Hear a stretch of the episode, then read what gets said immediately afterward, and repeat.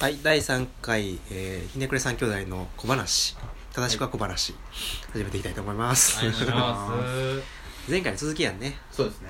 廃れていくもの、うん廃れていかないもの、うん。ってなんだろうみたいな。うんうんで、この間最後にちょっと言った、まあ、ジーパンとかってすごいわかりやすくて、うん。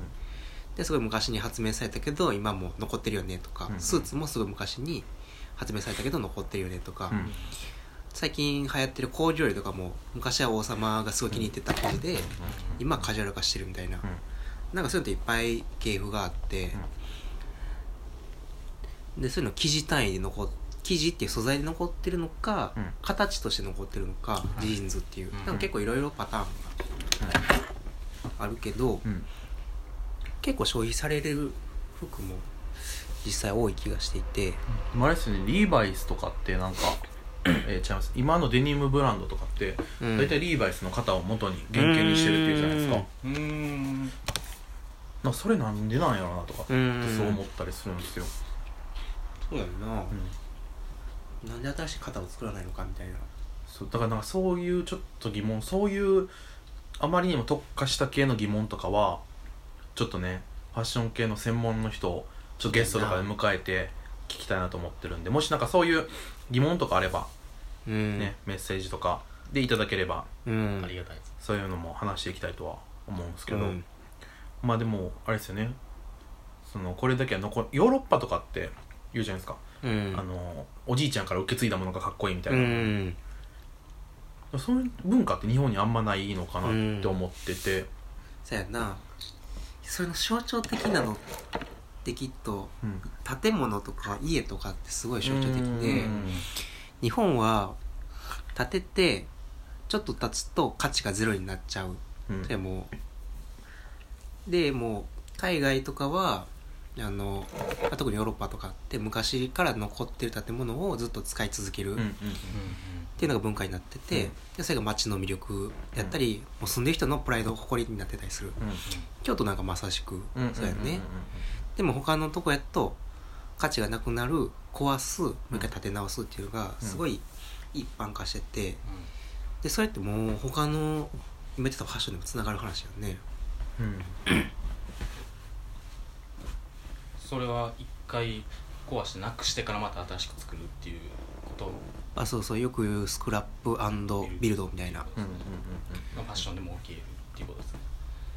うん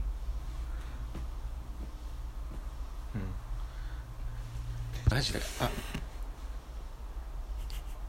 そうやんな。でもそのスクラップはちょっとマニアックな方向に行っちゃうねんけど。うん。うんでもそのスクラップビルドっつってうん。壊して建てる壊して建てるっていうのを繰り返すことでうん。上がっていく技術うん。もあるしで新しく生まれる技術もあって、うん。でそこで消えていく技術昔の日本の大工さんのすごい技術とかってどんどんなくなっていったりするやんか。もう釘一つなくてもつなぎ合わせられるジョイントの形とかってすごい難しい、で今はもう金物とかがどんどん進化してきて誰でも簡単にできるようになってるみたいな技術面でも、まあ、新しく生まれてくるものとなくなっていくものってあるんやけど職人的にはそういう、まあ、技術の継承みたいなうん。残っていく技術残っていかない技術ってどうそうですね。考えてるの？難しいな。ちょっとめちゃめちゃマニアックマやな。ニアックやな継承がうまく多分できてないと思うんですけどね。やっぱその技も昔の技術を持った人が少なくなってきてるから、新しい技術で補おうとするんでやっぱりその、古民家とかも直せる人が少ないんですよ、うん。だから潰して新しく建てるみたいなうんがもう主になってきてるんで、でも直せる人がおらんからまあ潰すっていうのが大きいんですか？そう大きいですね。直せる人がほんまに少なくはなってきてるんですよ、それは面白いですね。うん。面白い、うんだからそうですね。うん。直す価値がない直す費用対効果が見込めないっていうのもあるんですか？直した方が高くつくみたいな、ん。直した方が、まあ、高くつく場合もある。一概には言えないんですけど、まあ、うんまあ高くつ高くつく場合もありますね。ただけどまあ比較的にまだそのた崩して解体してまた新しく建てるっていうよりかは全然まだ何ていうんですかね安く済ませれますし、回収できますし。なんか最近のリノベーションが流行ってきてるじゃないですか。古民家カフェとか、古いビルレトロなビルを改修するみたいな時に、そのじゃあ古民家とかはそういうのを修理できる職人さんが関わってるってことなんですか？古民家、まあ、構造とかそっち系ですね。硬い話になるんですけど、まあ、そっち側の話でやっぱ扱える人ですかね、うん。表層とかその衣装的な話だとまあ誰でも多分うん。造作はもうできると思うんで、うんまあ、機械が便利なんで、ね。そう DIY みたいなとこが発展してきてますもんね。そうですね。DIY もほんまにもう80%ぐらい作れちゃう人もいますもんね、うん。機械の力とほんまに技術で。だからその継承っていうとこもその今 DIY 動画とかもいっぱい出てるじゃないですか、はい。でプロの職人さんも動画出したりしてるじゃないですかはい YouTube とかに、あれを見てうんあれは継承なんですか？技術の。継承というよりか、まあ、継承っていう意思で多分上げてるんやと思うんあですけどそういう意思あるんですね。あると思うんですよ。うん。とプラスあとはこうなんていうんですかねこう今までこう見えへんかった部分ですよね、そのをやっぱこうもっとこう軽くオープンに見せれるようにするための、うん。まあ、窓口自分らで広げてるみたいな感じもありますし。えなんかそういう、なんかその職人の技をちゃんと継承しようっていう動画があるってこと？動画で今あ盛んのやつとか。ありますよ。でもね僕は盛んのやつが見てて気持ちいいんですよね。あ気持ちよさとかですね。あれだからなんかあの水槽の中の映像とかキャンプファイヤーを永遠とうん。流す動画あるじゃないですか。僕あれぐらいの感覚でちょっと見てるとこがあるんですよ。技術力が高すぎてもう見てるだけで快感みたいうな。そそうそうそうそうそう。確かに俺も一回なんか壁に塗装する人のうんやつを見たことがあってめちゃめちゃ速い人みたいな、うん。あれは確かに気持ちよかった。球技能手のあれですねどうやってんねやろみたいな。僕ことありますね。でも僕正直僕らも見ますからねたまに。ああれはどうなんですか？上がってるやつはその職人の人からしてうん。技術あるんですか？実際にやっぱりありますよね。やっぱ動画の分まあ収なんていうんですかねその収録の時間もあるんですけど、うん。やっぱ結構短い動画でうん。12分とかでもちゃんとこうしっかりこう加工の一部まで上げてたりとか、うん。細作るのにほんまに5分45分とかでガーッうん。とやっちゃってるとかもあるんで。クオリティはあるんですね。クオリティはあると思います。じゃあ皆さんあれはは信じていいって。ちょっとあれうがった見方をするとはい。その今継承っていう話があるけど俺が見た動画見たことある動画は、この技すごいやろみたいなうんうな見せ方をしてるような気がしてて、うん。でも別に継承しようとしてるんじゃないんちゃうみたいな、うんそうですね。なんかちょっとアイドル化しようとしてるのかなっていうのもあるんですよね。そうね。確かにありますね。確かに職人のかっこよさっていう面がうん。動画によってすごい分かるようになってきたっていうのはすごい面白いなと思いつつ継承とはまた違うのかなと思ってするんやけど。僕も結構なんていうんですかね見るんですけどもう職人さんこんだけこう表現する時代になってきたんやなと思って、うん。自分の意思で。昔はもうなんか建築家のことも設計士さんのことも先生って言ってるぐらいでもう自分のみんなんていうんですか敷居低かったんですけどまあその業界の中でのその序列はあるんですけどやっぱなんか表現していかなあかんなっていう意思になってきてる境目なんかなみんな意思変わってきてるってことだよね。それってなんかその何を信じるかみたいな最初の話に戻るとうん。